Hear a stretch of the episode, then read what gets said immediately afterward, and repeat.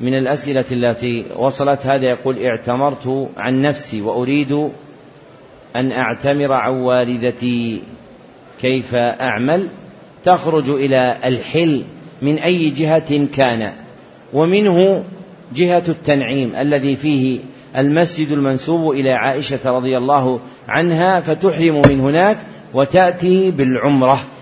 والأفضل في حق من أراد أن يأتي في سفرة الحج بأكثر من عمرة أن يجعل العمرة الثانية بعد فراغه من الحج. فإذا فرغ من الحج جاء بعمرة ثانية. وإن كان الزمن يضيق لأجل سفره بعدها فلا بأس أن يأتي بعمرتين. ويتحرى أن يفرق بينهما بمدة ينبت فيها الشعر كأسبوع ونحوه. وهذا هو الذي ثبت عن جماعة من الصحابة رضي الله عنهم.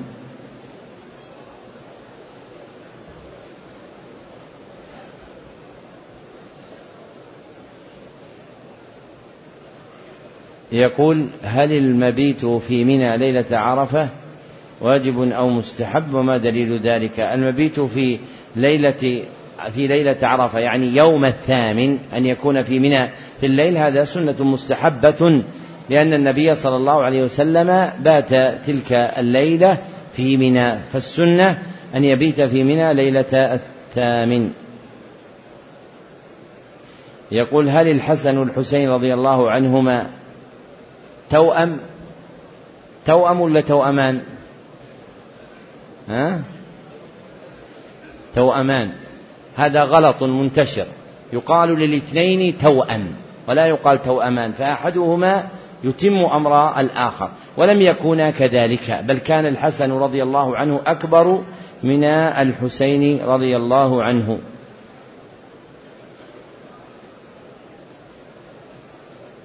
يقول من كان متمتعا هل يجوز له أن يخرج إلى الحل مثلا إلى جدة؟ هذه مثلا واسعة يمكن يخرج إلى القطب الشمالي فلا بد يحدد أين سيخرج. ما يسأل بهذه الطريقة أين ستخرج؟ أنا سأخرج إلى كذا. لأنك قد تجيب على الجواب ثم يقول الشيخ أجاب قال روح لبلدك واجلس هناك وافعل ما تشاء ثم ارجع. هات هات الحج. الجواب دائما الإنسان يتقي الله في في أسئلته التي يسألها فيحدد ما يقول مثلا. فهذا الرجل إن كان يقصد أنه يخرج إلى جدة ويكون كذلك وهو آفاقي قدم من خارج مكة فهذا له أن يذهب إلى جدة ويرجع إلى مكة.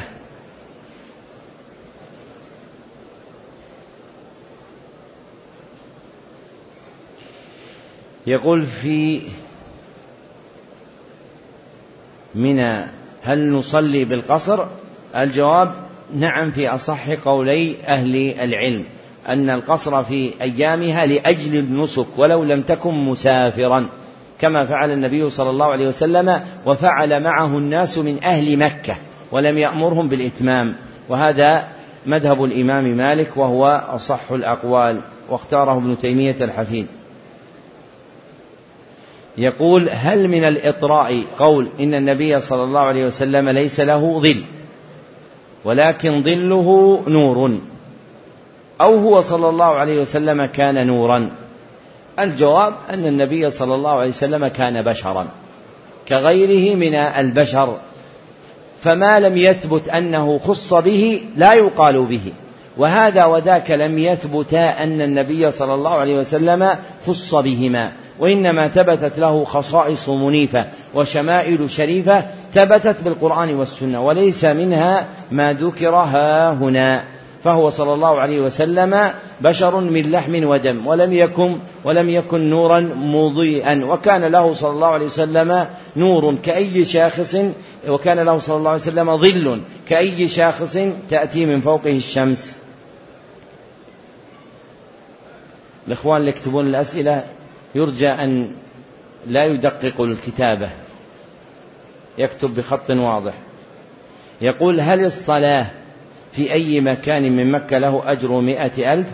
الجواب نعم لأن المسجد الحرام يطلق على معنيين. أحدهما بناء المسجد المحيط بالكعبة والآخر مكة أجمع في حدود الحرم. مكة أجمع في حدود الحرم فإنها تسمى أيضا بلدا حراما ومسجدا حراما. وقد ذكر النبي صلى الله عليه وسلم تضعيف الصلاة في المسجد الحرام.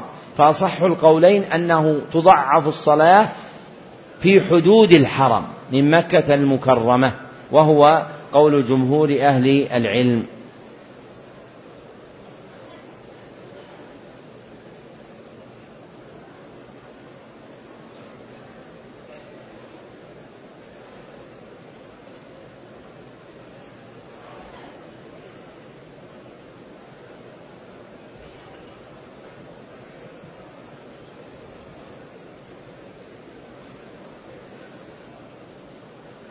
يقول هذا هذا الأخ يقول إذا كان لابس الإحرام يخرج منه دم من البواسير هل علي شيء حتى أجعل في الإحرام؟ ما يمنع ذلك الدم؟ الجواب أن إزالة النجاسة من الثوب الذي هو للمحرم الإحرام واجبة في الطواف فلا بد أن يكون الإحرام الذي يطوف به طاهرا غير نجس فينبغي أن يتحرز قدر وسعه من نزول الدم كأن يرفق بنفسه عند الطواف ولا يشتد فيه لئلا يخرج منه الدم. فإن غلبه الدم فإنه حينئذ معذور. وكان أصحاب النبي صلى الله عليه وسلم يصلون في جراحاتهم يعني في الدماء التي تخرج منهم عند إصابتهم بجرح لأنه لا يتمكن من دفعها. فهو مغلوب لا يستطيع دفع الدم عنه.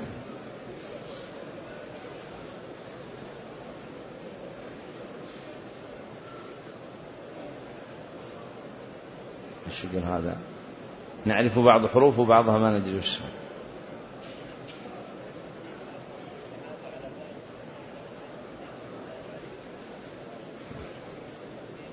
إيه. يقول هذا السائل كاتب أشكال له. يقول أشكل علي تقديم باب فضل الصحابة على باب فضل أهل بيت النبي صلى الله عليه وسلم لأن الصحابة أكثر عددا من آل بيت النبي صلى الله عليه وسلم فقدموا لأجل ذلك. هذا أمر. والثاني أن كل الصحابة مؤمنون أما آل البيت النبوي في فيهم من آمن وفيهم من كفر.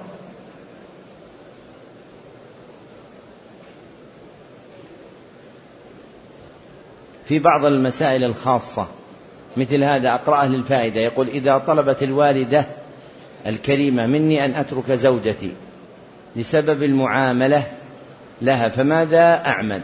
هذا سؤال خاص لا يسأل بعامة لأن المجيب عنه ينبغي أن ينظر في حال أمه وحال زوجه فبعض النساء من هذا الطرف أو هذا تكون ظالمة فلا يطلق فيها حكم عام يصلح لكل أحد. وإنما هذا شبيه بوقايا الأعيان التي تختص بواحد دون واحد. ولذلك من الغلط أن بعض الناس يفتحون كتب الفتاوى ويبحثون عن مسألة يظنون أنها هي عين مسألتهم فيجعلون هذا الحكم لهم وهذا خطأ. فالله عز وجل قال فاسألوا أهل الذكر إن كنتم لا تعلمون. ما قال افتحوا القرآن ولا قال انظروا أحاديث النبي صلى الله عليه وسلم. أمرنا بأن نسأل أهل الذكر. لأن معرفة الذكر وما يناسب فيه الوقائع والأحكام تختلف من حال إلى حال.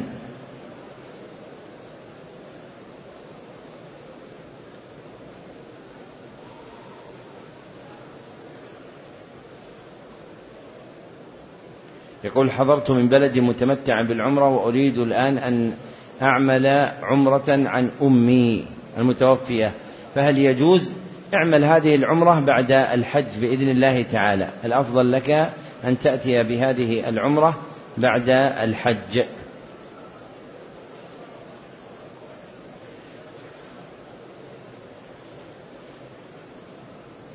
يقول هذا الأخ يشكل علينا في مسألة تحديد مضاعفة الصلاة في الحرم الرواية الصحيحة في مسجد الكعبة.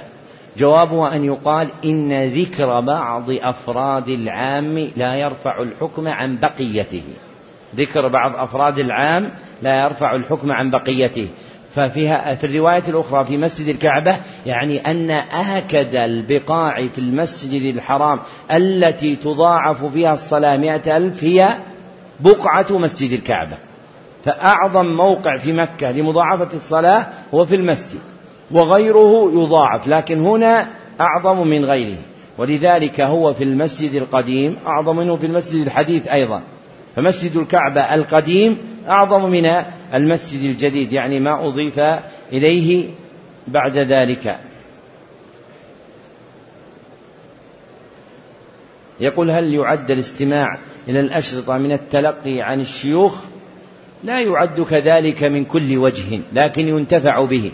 فإن التلقي عن الشيوخ لا يراد به مجرد ما يلقى من العلم بل يراد به النظر إلى دله وسمته وهديه وما يعامل به الناس. وكثير من هذا لا يمكن أن تدركه بالأشرطة. فلا يحصل بذلك كمال المقصود شرعا في التلقي عنهم. لكن ينتفع بهذا في البلدان التي ليس فيها أحد من أهل العلم. يقول دخلت مكة غير محرم وأريد الحج. فما الحل؟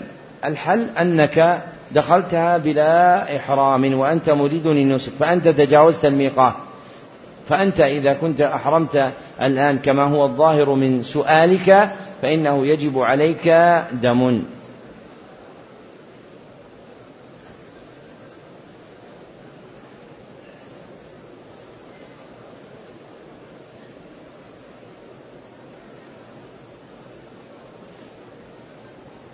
يقول هل تأجيل الرمي أفضل من التوكيل فيه؟ يعني كأنه يقصد تأجيل الرمي من الوقت الفاضل إلى الوقت المفضول. أنت السائل؟ ها؟ طب لماذا ما كتبت هكذا في سؤالك؟ ها؟ إيه. إذا كنت راعيا فافعل ذلك. وإن لم تكن ذلك لا تفعل ذلك. يقول هذا كيف يحقق العبد التوحيد الخالص؟ وكيف يقبل العبد إقبالا مرضيا عند الله سبحانه وتعالى؟ يحقق العبد التوحيد الخالص بإخلاص إقباله على الله. فإذا كمل إخلاص العبد لله عز وجل في جميع حركاته وسكناته أمكنه ذلك. وهذا يحتاج إلى مجاهدة عظيمة تكون فيها الروح منجذبة إلى الله. متعلقة به متوكلة عليه دائرة مع أمره ونهيه. لا ترى في الناس شيئا ولا تريد منهم شيئا. ومن أدام المجاهدة واجتهد في تعلم أحكام التوحيد وأحضر هذا في قلبه رجي له أن يعان على ذلك. لكن الأمر شديد.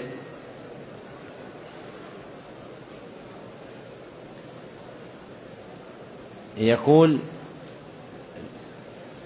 لبس المخيط وهو يريد التمتع فهل يأتي بالعمرة وهو بالمخيط أم يلبس الإحرام؟ يجب عليه أن ينزع لبس المخيط عن بدنه وأن يلبس وأن يلبس إحرامه ما دام مريدا النسك. يقول هل هناك فضل الصلاة في الروضة؟ لا تختص الصلاة في الروضة إلا بكونها من المسجد العتيق. والصلاة في المسجد القديم أفضل من الصلاة في المسجد الجديد. وإذا كانت الصفوف مقدمة عليها كما هو اليوم الآن فإن الصف المقدم في الأول والثاني مع كونهما خارج هذا الموضع أفضل من الصلاة في تلك البقعة. يقول هل يجوز أن أقدم طواف الإفاضة على الحلق؟ نعم يجوز لك أن تقدم طواف الإفاضة على الحق الحلق. فإن النبي صلى الله عليه وسلم في ذلك اليوم يوم العاشر لم يسأل عن شيء قدم أو أخر إلا قال افعل ولا حرج. يعني من أعمال ذلك اليوم. يقول هل يجب في طواف التطوع سبعة أشواط؟ لا يحصل طواف تام إلا بسبعة. فلو طاف شوطا أو شوطين لم يكن ذلك طوافا تاما. كمن أراد أن يصلي النافلة فصلى ركعتين فلما أراد سجد السجدة الثانية من الركعة الثانية قام وانصرف ولم يتشهد ولم يسلم. تمت له صلاة النافلة أم لا؟ لا. فكذلك لا طواف إلا أسبوعا يعني إلا سبعة أشواط ولكل سبعة أشواط ركعتان. فيصلي فيطوف سبعة ثم يصلي ركعتين. وإذا شاء جمع طاف أربعة عشر ثم صلى ركعتين ركعتين.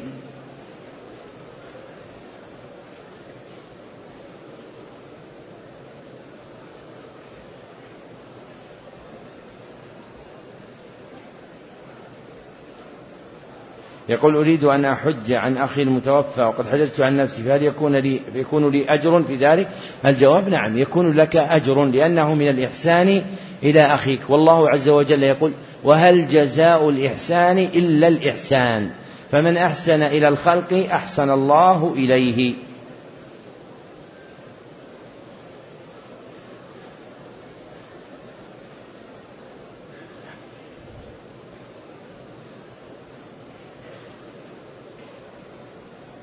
يقول هناك من يقول لو كان معنا رسول الله صلى الله عليه وسلم لأبطل منى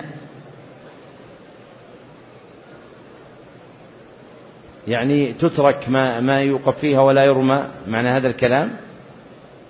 إذا كانت العبارة صحيحة يقول لأبطل منى فما قولكم في هذا الكلام؟ هذا لو تسأل أحد من صغار المسلمين يعرف معنى هذا الكلام. هذه منى من شعائر الشريعة ومن مقام إبراهيم عليه الصلاة والسلام في الحج.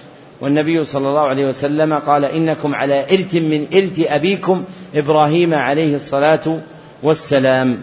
فمنى من شعائر الدين وما فيها من أحكام هي مما رتبه سيد المرسلين صلى الله عليه وسلم.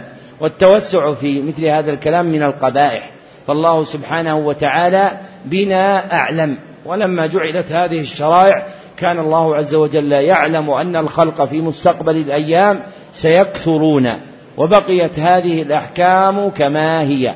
فالعارفون بالله وأمره يعلمون أنه دين الله فيسلمون له. وأما الجاهلون فإنهم يتكلمون بما لا ينبغي كهذا الكلام المذكور.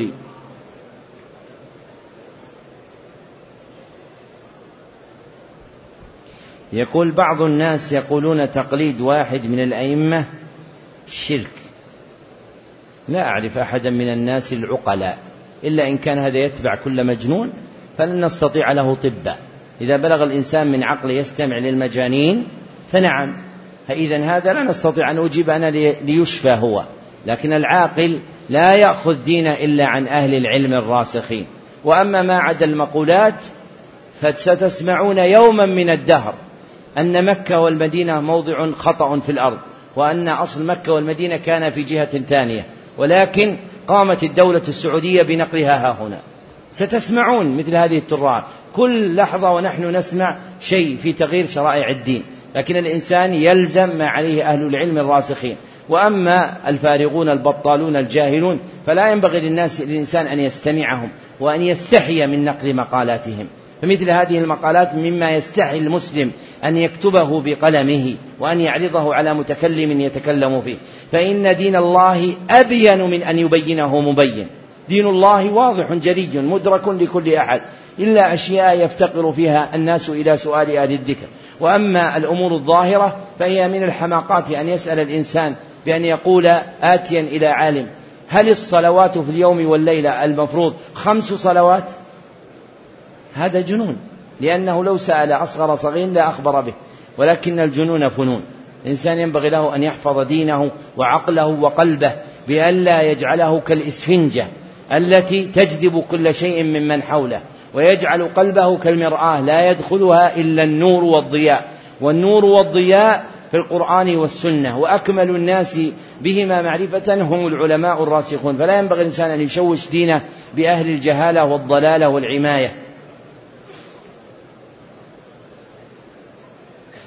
يقول دخلت مكة بلا إحرام ونويت من الميقات هل الدم واجب أم أصوم أو أطعم؟ الأصح في الإحرام دون الميقات. هذا السائل ذكر في أول سؤاله أنه نوى من الميقات والإحرام هو نية الدخول في النسك. وفي آخر سؤاله قال ما الأصح في الإحرام دون الميقات؟ وهذا غير هذا. فإن كان يقصد أنه نوى في الميقات ودخل في النسك وبقي عليه المخيط ولم ينزعه فهذا فيه فدية الأذى. وهي المذكورة في قوله تعالى ففدية من صيام أو صدقة أو نسك. فإما أن يصوم ثلاثة أيام وإما أن يطعم ستة مساكين كل مسكين نصف صاع وإما أن يذبح شأتا. وأما إن كان مقصوده أنه أحرم بعد الميقات يعني تجاوز الميقات وأحرم فهذا إن كان أحرم بلبس الإحرام فعليه دم في تجاوز الميقات. وإن كان أحرم دون الميقات متجاوزا وبقي عليه لبس المخيط فعلى صار عليه فدية الأذى المخير فيها مما سبق وصار فيها أيضا عليه فدية ترك الواجب من الإحرام دون الميقات. وهذا آخر الإجابة على ما تيسر من الأسئلة. الحمد لله رب العالمين وصلى الله وسلم على عبد رسول محمد وآله وصحبه أجمعين.